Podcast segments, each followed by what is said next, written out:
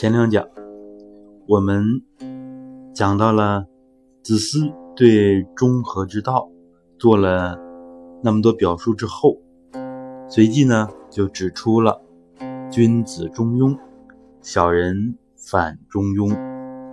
君子之中庸也，君子而时中。这里说的中庸，应该怎么解释呢？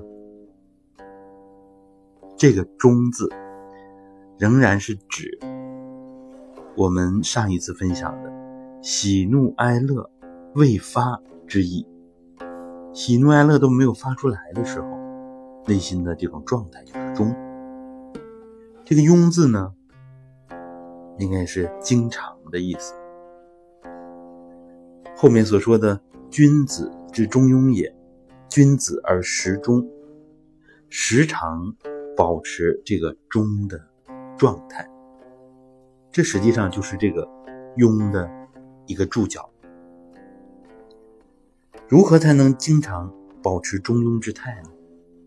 子思又指出了：“回之为人也，则乎中庸；得一善，则全权服膺而弗失之矣。”